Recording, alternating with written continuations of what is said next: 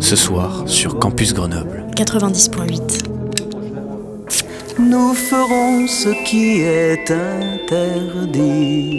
Nous irons ensemble à la buvette.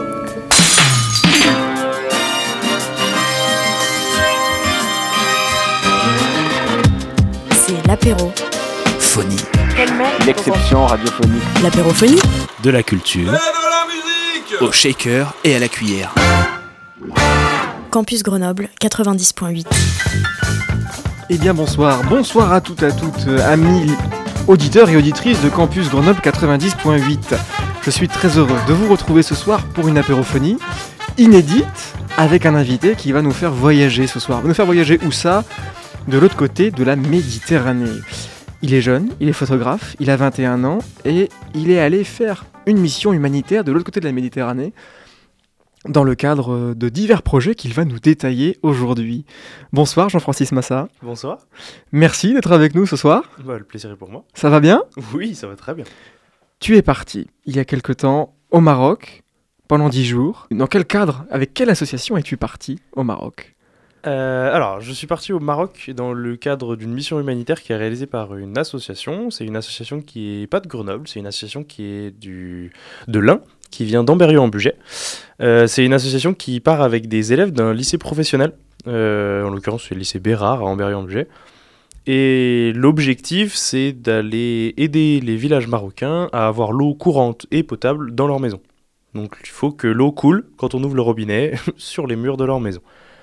Et on part avec des élèves de lycée pro pour, euh, en plus de leur offrir une mission, enfin une expérience humanitaire et une expérience de vie, euh, leur permettre de s'entraîner sur euh, les conditions d'un vrai chantier. Quelles ont été tes missions, toi, quand tu es allé là-bas? Alors euh, moi j'étais pas là pour porter les tuyaux, clairement pas, euh, ni pour accorder les tuyaux parce que j'en aurais pas été capable. Euh, par contre moi j'étais là pour faire un reportage photo et vidéo de leur mission là-bas euh, et de leurs actions. Donc du coup, la classe de lycée professionnel dont tu parlais, ce qu'ils ont pu mettre donc en œuvre, je suppose, les savoirs théoriques qu'ils ont pu voir en cours. Alors théorique et pratique, puisque Oui. l'avantage du bac professionnel c'est bien ça, c'est l'objectif. Euh, par contre c'est pas une seule classe. Euh, L'idée c'était de pouvoir emmener plusieurs élèves de Mhm. plusieurs filières. Euh, en l'occurrence c'était des bacs pro électricité, maintenance et plomberie. Euh, Il y avait aussi des bacs pro euh, et des BTS qui étaient là, mais euh, qui étaient en nombre bien moindre, et surtout qui étaient proposés parce qu'il manquait quelques places et que des places étaient libres pour pouvoir venir les aider dans cette mission. Alors pour qu'on essaie un peu de, de situer sur une carte, où est-ce que vous étiez? Alors on est parti euh, au sud du Maroc, euh, dans l'anti-Atlas, donc c'est la partie sud de, de la région montagneuse et bien rocailleuse du Maroc, dans la région et la commune d'Agadir Meloul, mais ça, ça ne parlera pas à grand monde. Donc est-ce qu'il y a peut-être une, une plus grande agglomération ou pas Euh, Quel a été le périple une fois arrivé au Maroc Pour se rapprocher le plus, on va parler d'Agadir, Ouais. euh, qui est lui-même au sud de Casablanca. euh, et nous, pour y aller, on a pris deux avions différents, Lyon-Casablanca, Casablanca-Agadir, et une bonne dizaine d'heures de route en minibus pour pouvoir rallier Agadir et notre petit village tout pourri. Dans les montagnes, Dans les montagnes, évidemment. évidemment. pour gagner Enfek. Qu'est-ce qui s'est passé là-bas? Comment tu as pu euh, choisir? À un moment donné Je avais parlé en tant que néophyte vis-à-vis de la photographie. Comment tu t'es dit, tiens, là, ce moment-là, il faut que je le capture pour après le transmettre? Est-ce qu'il y avait aussi une vision, peut-être euh, avec un message d'ailleurs, que tu voulais transmettre avec tes photos? Alors, moi, mon travail de photo, il se base de majori- en majorité énormément sur l'humain. Euh, je travaille pas sans l'humain. J'ai toujours été extrêmement mauvais pour euh, réaliser des belles photos de paysages euh, vides. les beaux paysages ne sont pas pour moi. Euh, en revanche, quand les humains prennent la voie vers les paysages et sont dans le cadre, là, je m'amuse beaucoup plus. Donc, nécessairement, mon travail de photo, c'est forcément de l'humain. Et quoi de mieux que l'humanitaire pour découvrir euh, le monde dans un sens et, euh, et l'humain, en fait, euh, découvrir la manière dont on évolue dans un contexte et dans un pays différent. Donc ça peut être aussi bien sur leur travail, une fois qu'ils sont chez eux, et peut-être aussi des portraits. Alors oui, euh, moi l'avantage c'est que puisque je suis pas là-bas pour travailler avec mes mains, euh, travailler euh, dans le chantier, je suis là pour le couvrir, pour réaliser un reportage photo et un reportage vidéo. Donc en fait, euh, je n'ai que ça à faire. la seule chose que j'ai à me préoccuper, c'est de me demander comment les actions que je visualise avec mes yeux, je peux les retranscrire par ma caméra. Donc, que- Voilà. Ouais, je Je t'en suis, prie. donc je ne suis là, je ne suis là que pour ça. Est-ce que tu as aussi euh, fait des photos en dehors, peut-être plus personnelles, mais en dehors de, en dehors de la mission? Est-ce Oui. que je suppose que la mission devait commencer peut-être tôt le matin et se finir dans l'après-midi, voire peut-être le soir? Est-ce Euh, qu'en dehors de ça, tu t'es permis aussi quand même de photographier le reste? Évidemment. Bah, moi, je suis photographe de métier aujourd'hui. Euh, mais c'est vrai que du coup, bah, l- forcément, euh, c'est impossible pour, moi de réaliser un tel travail, une telle prestation sans créer pour moi aussi, euh, dans le même temps et en parallèle. Euh, donc euh, nécessairement, une fois que j'ai capturé le plan, la vidéo ou la photo que je vais vouloir pour l'association, euh, mon œil reste absolument toujours aux aguets pour voir autre chose et voir ce que moi je cherche dans ma création personnelle de la photographie. Et alors, qu'est-ce que tu cherchais? Je cherchais du noir et blanc avant tout, et je suis revenu avec de la couleur. Donc c'est quand même pour dire que en fait mon état d'esprit a évolué là-bas. Qu'est-ce qui différencie de faire un choix entre la photo couleur et la photo noir et blanc? Alors il y a deux possibilités. Soit c'est la manière technique, c'est-à-dire que si j'arrive dans les limites de ma caméra et de mon appareil, euh, je vais finir par passer en noir et blanc parce que mon appareil sera tout simplement meilleur. Euh, mais par contre, il n'y a pas que ça. Il y a aussi euh, comment dire la force de- des couleurs et la force de ce qu'on voit devant nous. Euh, dans le sens où les meilleures photos qu'on, enfin, une photo qu'on connaît tous, c'est l'Afghan de Stephen McCurry. Et cette photo-là, elle est connue pour les magnifiques yeux de cette fille et de et de son de son chèche, si je ne dis pas de bêtises. Je ne vais pas me tromper sur le vocabulaire, mais voilà, c'est pour les couleurs qu'elle a et pour les couleurs qu'elle incarne. Et pourtant, euh, des fois, les silhouettes, les formes et les contrastes sont plus importants que les couleurs en elles-mêmes. Et du coup, c'est pour ça que mon choix tend à devenir vers du noir et blanc. Et j'ai aussi une plus grande appétence pour le noir et blanc, puisque c'est une grande majorité de mon travail qui est réalisé en noir et blanc. Même si j'en reviens un petit peu, et que finalement, euh, j'ai sorti quelques couleurs en noir et blanc, en couleur justement, quelques photos en couleur euh, de ce périple. Comment ça s'est passé une fois arrivé là-bas, le premier jour quand vous êtes arrivé? Comment auprès de- des populations locales Comment comment vous avez été accueillis? Alors c'est très particulier comme accueil, puisque en fait, euh, il diffère beaucoup de, de l'accueil qu'avaient euh, régulièrement les gens de l'association.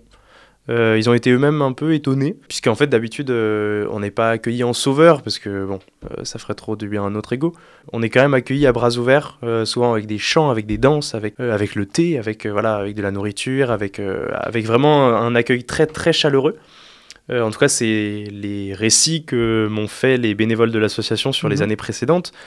Et cette année, euh, ça a un petit peu évolué, c'était un petit peu différent. Euh, c'est vrai qu'on est allé dans un hameau qui était beaucoup moins peuplé, vraiment beaucoup moins peuplé, puisqu'on parle là d'une petite dizaine de personnes qui vivent à l'année dans ce, dans ce hameau. Donc nécessairement, euh, à la fin, on- bah, à l'accueil, en tout cas quand on est arrivé, euh, bah, il n'y avait pas grand monde. Oui, ça diffère. Et voilà, c'était peut-être un peu déroutant justement pour les élèves qui s'attendaient à être un peu accueillis comme euh, accueillis euh, très chaleureusement Mhm. en fait. Euh, et du coup, c'était un peu particulier. Euh, ça nous a aussi poussé à avoir envie d'aller vers eux, puisque du coup, euh, puisqu'ils sont pas venus vers nous à la base, on a eu envie d'aller les découvrir.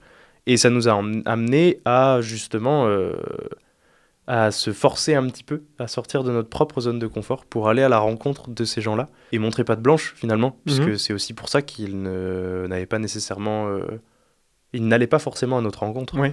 parce qu'ils nous connaissent pas, ils savent pas qui on est, donc on a besoin de se présenter aussi. Alors moi justement, tu, as- tu, tu m'amènes tout de suite sur ma prochaine question. Comment on fait? Est-ce qu'il y a une barrière de la langue? Oh oui, il y a une barrière de la langue qui Comment elle a été euh, franchie cette barrière? A été franchie avec euh, pas mal de difficultés, puisque je parle pas un mot d'arabe. Euh, mais alors, c'est-à-dire pas un mot, euh, je vais savoir dire merci, et encore, c'est parce que je reviens du Maroc. D'accord. Mais, euh, mais vraiment, euh, en fait, l'arabe est vraiment une langue qui ne m'est pas du tout familière. Mhm. Euh, et puis même, c'est pas du tout des, des sons que je reconnais. Euh, je suis bien habitué aux langues latines, le portugais à la limite, euh, mais vraiment, c'est compliqué pour moi. Donc l'arabe, on pouvait oublier. L'anglais, il n'y a pas de souci pour moi. Le français, il n'y a pas de problème. Donc autant les Marocains qui vivent dans les grandes villes, qui vivent dans les parties, dans les zones un peu plus urbaines, ont pas trop de difficultés à comprendre le français, parce que le français est quand même bien installé là-bas en tant que langue. Mais par contre, euh, dans ces petits villages reculés, et il s'avère qu'on ne parle même pas l'arabe, Donc, en fait. quel, quel langage du Voilà. coup? Et c'était c'était bien la question, c'est que puisque je dois réaliser un reportage, il fallait que je puisse sous-titrer les interviews des personnes que je réalisais là-bas. Euh, et en fait, il s'est avéré que je cherchais d'abord quelqu'un qui parlait l'arabe marocain. Mhm. Et il s'est avéré qu'en fait, dans la région où on allait, il ne parlait pas arabe. Il parlait euh, une langue berbère. Et cette langue berbère-là, c'est le tamazir. Du coup, euh, cette langue berbère-là, elle n'est pas du tout parlée par les gens qui parlent arabe, elle n'est pas comprise non plus. Euh, il faut vraiment des notions de cette région-là, il faut avoir vécu là-bas et la- le comprendre pour pouvoir le parler. Donc il s'avère que j'ai trouvé quelqu'un en France euh, qui est relié par moi, par mon, par mon lycée, voilà. quelqu'un qui le parle, en tout cas qui a des parents qui le parlent, qui vont pouvoir m'aider à traduire. Mais la barrière de la langue, elle est surtout passée par quelques mots, euh, par des dessins, des mimes, des sons, beaucoup de sons. Parce que quand il faut imiter la vache, on rigole beaucoup. Oui, j'imagine. Alors du coup, est-ce que ça s'est fait progressivement peut-être? Oui, oui, évidemment. C'est la partie qui a été presque la plus longue et qui était la plus frustrante, puisque au moment où on devient très proche des personnes avec qui on a vécu pendant 4 jours, 4-5 jours, il est déjà temps de partir. Oui. Donc en fait, c'est la partie la plus frustrante. C'est le fait de construire cette relation-là. Et alors est-ce que la complicité peut-être que vous avez pu acquérir durant ces quelques jours, malgré la langue, tu as peut-être pu le capturer par le langage des yeux? Oui. Alors, il y, y a toute cette notion de, de, de droit de photographier. C'est-à-dire Mhm. que les, les- les villageois qu'on rencontre là-bas sont quand même très réfractaires à la photo à la base, Oui. euh, à la captation euh, d'images, que ce soit vidéo ou photo. Euh, et et on- l'interprète qu'on avait là-bas m'a m'a bien expliqué qu'en fait, pour eux, et c'est une, c'est une expression que j'aime beaucoup, en fait, pour eux, prendre une photo ou une vidéo, c'est capturer l'âme. Ah, d'accord. Alors capturer nécessairement dans un sens péjoratif, Mhm, mais c'est très poétique quand on y pense. Euh, Bien sûr. Mais alors du coup, voilà. com- comment Donc c'est avec tu, du tu as temps. fait des portraits, donc Oui. avec le temps. C'est avec du temps. C'est avec euh, pas de la sournoiserie, mais c'est en, de manière discrète, de manière cachée, Mhm. en- dans un premier temps. Et c'est euh, s'asseoir par terre dans la cuisine pour discuter avec les cuisinières pendant une heure et demie pour pouvoir arracher une photo à la fin euh, d'elle en train de rire. Parce que à la base, quand on arrive et qu'on demande une photo, elle n'a pas Oui. envie puisqu'elle ne nous connaît pas, elle ne nous a jamais parlé. Donc on s'assoit, on discute, on essaie de raconter notre vie, comprendre la leur. Et au fur et à mesure, les liens se tissent et la confiance se gagne avec du temps. Du temps. Il a peut-être bien fallu aussi pour construire euh, le puits, le réseau d'eau. Comment ça s'est passé? Alors le chantier en lui-même euh, s'est déroulé sur 4 jours. Mhm. Mais il faut savoir qu'en fait, euh, le Maroc est tout à fait capable de réaliser ces chantiers-là. Simplement, l'association euh, a des subventions en France, etc. Donc c'est à eux de venir le faire. Ils peuvent pas simplement déléguer et dire voilà, on vous donne l'argent, vous embauchez des gens. Mais il y a quand même une bonne partie de travail, tout le gros œuvre qui est déjà fait. Le puits est déjà creusé, euh, ou la source en tout cas est déjà trouvée, puisque des fois il faut trouver une source, quand le puits on peut pas le creuser. Euh, les locaux techniques, euh, parce qu'il y a deux locaux techniques différents. Donc le local technique qui est euh, le plus en bas, le plus en aval, le réservoir qui lui est le plus en amont, Mhm. euh, bien entendu en altitude au-dessus du village. Puisque si on veut de la pression dans les tuyaux, il faut que le réservoir soit au-dessus du village. Euh, comme chez nous, les châteaux d'eau, évidemment, on monte l'eau. Et donc, du coup, ces deux petites maisons-là, qui font euh, 3 mètres sur 3, hein, c'est tout petit, ces deux-là sont déjà construites en parpaing, c'est déjà fait. Et nous, on vient pour installer euh, les tuyaux, euh, toutes les panoplies en acier, les pompes, et relier euh, avec les tuyaux de ces deux locaux techniques jusqu'aux maisons, et installer les tuyaux. Du coup, les villageois ont quand même dû être encore plus heureux une fois que ils ont vu que parce qu'il y avait du coup un vrai manque, je suppose, que- pour que vous puissiez intervenir. En fait, euh, c'est pas tant un manque d'eau, euh, c'est-à-dire que c'est pas des régions qui sont euh, Désertiques. en- voilà, désertiques, euh, qui sont sèches et, et qui sont en sécheresse. L'eau est là. Mhm. Simplement, ce qui est pénible, c'est qu'il faut aller la chercher. C'est le système qui est pas mis en place. Voilà, c'est le sens où là, tous les jours, ou au moins une à deux fois par jour, les femmes du village, parce que c'est évidemment les femmes qui s'en occupent, doivent faire le trajet depuis le hameau jusqu'à la source pour aller remplir des bidons euh, et venir avec leurs ânes et remplir les bidons et repartir. Et c'est quand même quelque chose qui prend une bonne heure, au moins. Mhm.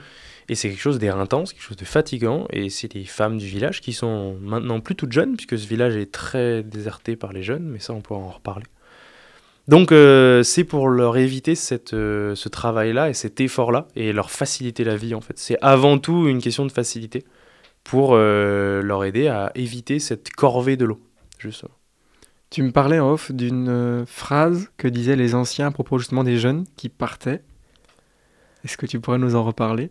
Euh, alors cette phrase-là, je sais plus parce que ça me revient plus, mais euh, mais par contre, euh, concernant ceux qui partent étudier oui. Alors c'est pas un c'est pas un vieux qui me l'a dit justement, c'était plutôt un jeune qui me racontait justement qu'en fait les jeunes ne sont plus là. Euh, donc c'est pendant une interview que je faisais. Alors euh, la petite histoire du off, c'est que je, te racontais que hum, pendant l'interview, euh, c'était compliqué des fois de jouer entre le français, l'anglais, presque des mots d'arabe aussi, et un français qui est pas très bien maîtrisé non plus, même s'il est appris à l'école par certains Marocains quand même. Et du coup, le, jeune qui avait 17 ans, qui était en dernière année de lycée, que j'interviewais, me racontait, il me disait, non, les jeunes, ils sont, ils sont plus là. Euh, les, les jeunes, ils, vont là, euh, là tout studie. Il m'avait dit, les jeunes vont là tout studie. Et donc du coup, euh, l'histoire, c'est que dans le reportage, il faut que je puisse transcrire ça, et en fait, euh, ça se traduit simplement par les jeunes partent, ils partent pour étudier, ils partent à la ville, ils partent dans les grandes villes pour étudier, ou tout du moins, ou moins dans les grosses communes pour Mhm. pouvoir trouver les écoles, les collèges, les lycées, et voir l'université qui est à Agadir la plus proche. Mais les jeunes s'en vont, les jeunes ne restent pas, puisqu'ils n'ont pas d'école, puisqu'ils n'ont pas grand-chose à y faire non plus, et qu'aujourd'hui, euh, dans ces villages-là, eh ben, on a des téléphones portables aussi. Ouais. Donc on a Internet. Euh, alors il y a de la 3G bien, bien fatiguée, elle marche pas très très bien. Mais euh, mais il y a de l'Internet, euh, ça arrive. Et donc euh, évidemment que les jeunes, comme chez nous, ne se voient pas rester dans ces villages-là, toute leur vie en tout cas. Donc tu as donc fait des, un reportage photo et Oui. également un reportage vidéo. Oui. Est-ce que c'était aussi à la demande de l'association Au Soleil? C'est une demande, euh, c'est les termes de mon engagement. Euh, voilà, c'est les termes de mon engagement bénévole. Euh, il faut que je leur rende un reportage photo. Donc ils avaient besoin de photos relativement classiques. Ils n'avaient pas besoin de mes photos d'art à moi, Mhm. même si évidemment ils les ont aussi. Euh, mais ils ont surtout besoin de photos techniques, de, du matériel qu'ils installent là-bas et du, des photos un petit peu pour pouvoir euh, justifier les subventions qu'ils reçoivent. C'est surtout pour ça, en fait, pour créer les futurs dossiers pour les autres années Mhm. et un reportage vidéo. Et ce reportage vidéo-là, il est à destination, euh, ben, eff- encore et toujours des, su- des subventions. Euh, et, euh, et pour pouvoir présenter leur projet pour les autres années, en fait. Et peut-être aussi au grand public après, non? Alors, le grand public, euh, oui et non. Moi, je vais évidemment le mettre en avant parce que j'ai travaillé dessus. Par contre, l'association en elle-même, elle, euh, elle propose, enfin, elle montre ce reportage-là surtout à des occasions particulières. Euh, c'est des occasions de un peu de cohésion. euh, où ils réalisent la majorité du temps, ils cuisinent un énorme couscous pour beaucoup de gens. Ils invitent toutes les personnes qui ont participé au projet, les parents, les proches, et du coup ils diffusent ce reportage-là, le reportage qui est en cours de montage. Du coup, ça veut dire que durant ce- cette mission, ce voyage, tu as dû jongler entre ton objectif photographique et l'objectif vidéo. Est-ce que c'était le même appareil ou est-ce que tu avais plusieurs appareils sur toi? Ah non, c'est le même appareil, c'est le même objectif. Euh, D'accord. Voilà. euh, en tout cas, on peut faire les deux. Mhm. Euh, C'est-à-dire, il n'y a pas besoin de changer de matériel entre les deux. On change de réglage, mais ça, c'est une autre question. Par contre, ce qui est difficile, c'est de changer l'œil. En fait, c'est pas tant de changer le matériel. Euh, c'est de, de, de réussir à ne pas oublier que quand on prend une belle photo, on peut aussi en faire une belle vidéo. Et donc, il faut faire les deux. Et la majorité du temps, quand on switch dans notre cerveau, Oui. à se dire ok euh, je passe en mode photo je passe en mode vidéo en fait euh, on est bloqué et on reste là-dessus et après on, des fois on rate des plans en disant mince en fait ce- cette belle photo là que j'ai pris ce beau rayon de lumière là ce, ce beau cette belle lumière j'aurais aussi pu la prendre en vidéo Et, Et puis la différence aussi, c'est que du coup, au lieu d'avoir un rendu figé, il faut aussi penser que ce qui se passe va bouger. Oui. Et peut évoluer. oui aussi c'est ce qui est des fois un peu frustrant c'est les gens qui passent devant la caméra euh, c'est la gestion du son aussi parce Mhm. qu'une vidéo c'est pas que du mouvement c'est pas que de la lumière c'est aussi du son Euh, alors ça passe par l'achat de, matériel euh, très ex- exonéreux évidemment, mais euh, c'est pas grave. Par contre, euh, au niveau de la réflexion qu'on a dans la tête, c'est vrai qu'il faut penser à pas mal de choses différentes, et il faut aussi penser à notre propre mouvement à nous, puisque la caméra, évidemment, euh, on va pas simplement se poser sur un plan fixe et regarder les gens bouger. Euh, c'est une certaine pratique, hein. il y a des Oui. gens qui, qui verraient euh, d'une manière très contemplative euh, ces reportages-là. Mais c'est vrai que c'est pas l'image que moi j'avais en tête quand j'ai imaginé mon reportage. Donc, il fallait aussi penser au fait que les gens bougent devant, les gens font du bruit, l'action qui se passe devant moi peut être jolie, il y a des belles lumières, mais moi, il faut que je déplace ma caméra pour que mon plan soit joli et que je puisse en faire quelque chose après, une fois sur mon ordinateur, de retour à Grenoble. Est-ce que vous avez vu le désert? Oui, j'ai vu le désert et c'était beau. Et alors c'était comment? Là, du coup, au niveau photographique, qu'est-ce qu'on peut en tirer aussi? Alors c'est très compliqué. Euh, c'est très compliqué le désert puisque en fait c'est une euh, c'est le, le- la concentration touristique la plus importante qu'on ait eue du voyage. C'est-à-dire c'est vraiment l'endroit où on se rend compte que oui c'est une destination euh, qui est considérée comme paradisiaque, qui qui rend du rêve évidemment. Le désert tout le monde le rêve, on l'imagine. Euh, C'est encore plus beau que ce qu'on imagine. Voilà. Euh, il faut aller voir le désert au moins une fois dans sa vie. Euh, mais euh, c'est vrai que du coup, c'est, au niveau de la photo, c'est un peu compliqué parce que c'est très dense comme, comme densité humaine, en Mhm. fait, puisque des touristes, il y en a bon nombre. Et les activités qu'on a fait dans le désert, c'était surtout pour euh, faire un peu plaisir aux jeunes qui étaient avec nous. Parce qu'il faut pas oublier que c'est des jeunes qui ont 17 ans, qui Oui. vont passer le bac. Et que aller euh, faire un chantier pendant une semaine et revenir direct après, euh, ça leur vend pas du rêve. Donc quand on leur dit qu'on va aller voir le désert, nécessairement, euh, imaginez un riad avec une belle piscine et le désert juste à côté, forcément, ça vend un peu plus du rêve. Donc on va au désert. Mais pour aller voir le désert, on leur fait des balades de chameaux, on leur fait monter sur les dunes à pied, etc. Mais on n'est pas les seuls à le faire. Ouais. Les photos que je rends, on a l'impression que c'est un désert immensément vide. On Mais a l'impression que c'est énorme. Et en fait, euh, quand on regarde, euh, ne serait-ce que sur Google Maps, euh, on se rend compte qu'en fait, cette partie-là du désert, c'est un, c'est une petite zone qui est à la limite, de, à la frontière de l'Algérie, Mhm. vraiment donc, dans la partie complètement est du Maroc. On est remonté complètement pour sortir de l'Atlas et aller trouver le désert. Donc c'est Merzouga en l'occurrence. Et, euh, et du coup, effectivement, euh, les photos sont vides, mais euh, il s'agit de déclencher au bon moment pour qu'il n'y ait personne. C'est l'œil du photographe. L'œil ou la patience. Ah, aussi. Parce que on a beau voir quelque chose de beau, s'il y a plein de gens devant, et on a intérêt à rester au même endroit et attendre qu'ils ne soient plus là. Et il y a toute une exploitation du désert qui est très particulière et qui est peut-être un peu discutable sur euh, tout ce qui est. euh, nous, on l'a fait à dos de dromadaire, Mhm. euh, mais les mêmes balades se font en quad, se font en moto, se font en 4x4.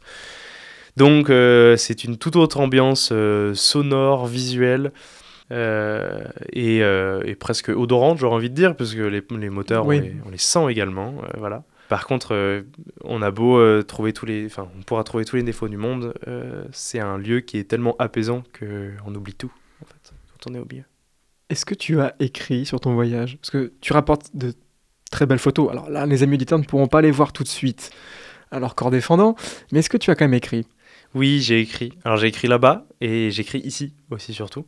Euh, j'écris à mon retour puisque Mhm. c'est quand j'ai un peu de temps, quand les choses me reviennent. Euh, souvent quand la nuit est tombée. Ah. C'est là que la créativité revient. On en reparlait la dernière fois encore, c'est quand on n'arrive pas à dormir et que les mots s'accumulent dans la tête et qu'en fait, il ne... pour dormir, il n'y a qu'une solution, il faut qu'on les couche sur le papier. C'est vrai. Donc euh, c'est là qu'on écrit. Et c'est là qu'on se retrouve à du coup euh, écrire quelques textes. Euh, j'ai écrit quelques textes, des textes un peu journalistiques, plus, de, plus factuels, pour Mhm. décrire en fait les différentes parties du voyage. Et en même temps, par rapport aux photos, du coup j'ai écrit des textes un peu plus... euh, tu me corrigeras mieux que moi sur le vocabulaire, mais en prose. euh, oui, voilà. bah oui. Euh, c'est l'adjectif que je n'ai pas évidemment mais euh, mais du coup voilà c'est euh, c'est plus de la prose c'est plus euh, c'est plus poétique que que factuel que journalistique Oui. et, euh, et l'objectif ce serait effectivement peut-être euh, d'en faire une parution quelque Ah. part Et voilà qui est fort intéressant. Où est-ce qu'on peut retrouver euh, ce travail? Est-ce qu'il est déjà peut-être euh, mis en ligne euh, par l'association? Alors non le travail n'est pas mis en ligne par l'association Euh, je ne sais pas s'il le sera dans le futur Euh, à mon avis oui mais je ne sais pas si ce sera accessible à tout le monde en tout Mhm. cas le- l'association a un site internet Ouais. Euh, et l'association reçoit des dons aussi, d'ailleurs, si ça intéresse. Des les réseaux sociaux également? Les réseaux sociaux, non, puisque ça reste une association qui a une, euh, une moyenne d'âge qui est relativement élevée. D'accord. Enfin, relativement élevée. Tout est relatif à nos âgées, jeunes. Voilà, non, quand même pas. Mais, euh, mais en tout cas, euh, ils n'ont pas de réseaux sociaux. Mhm. Ils ont un groupe Facebook, si je dis pas de bêtises, ils ont un compte Facebook. Euh, et par contre, ils ont un site internet au soleil avec les différentes antennes, puisque c'est une asso qui est plutôt dans la France, un peu partout, puisqu'on a la Bretagne, on a Marseille, on a Amberieu en Bugey et Chambéry. D'accord. Donc a quatre antennes différentes. Moi je suis parti avec Amberieu, mais j'aurais pu partir avec les autres. Et par contre, ces photos-là, elles vont être sur mon compte Instagram. Ça, c'est The Donc on peut aussi les retrouver. Oui, ça on peut les retrouver sur mon compte Instagram à moi, euh, Jean-Francis Massa. Du coup, euh, c'est là-bas qu'on pourra retrouver les photos au compte-goutte, parce qu'on va pas tout donner d'un coup. Il faut savourer. Et on espère éventuellement avoir peut-être pour Noël. Oh, pour Noël, ça fait un peu court. Pour Noël, non. Euh, Noël 2024 Ah bah pourquoi pas, moi je donne rendez-vous hein, pour un livre photo. Merci Jean-Francis d'être venu. Bah, merci à toi. Eh bien chers amis auditeurs et auditrices, euh, je vous inviterai donc à, aller regarder le travail euh, de notre photographe grenoblois sur le site internet euh, de Jean-Francis et sur ses réseaux sociaux. Oui, jean-francismassa.com. Voilà, et à suivre également, dans la mesure du possible, et il le faut, cette association Au Soleil. Je vous donne rendez-vous très bientôt, je l'espère, pour une prochaine apérophonie. Bonne soirée à tous. Et c'était quoi? L'apérophonie Ouais, mais c'était quoi? L'apérophonie! C'est quoi? L'apérophonie! Quoi? Sur Campus Grenoble! Sur quoi? Sur le 90.8 Ah, sur Campus Grenoble 90.8 Oui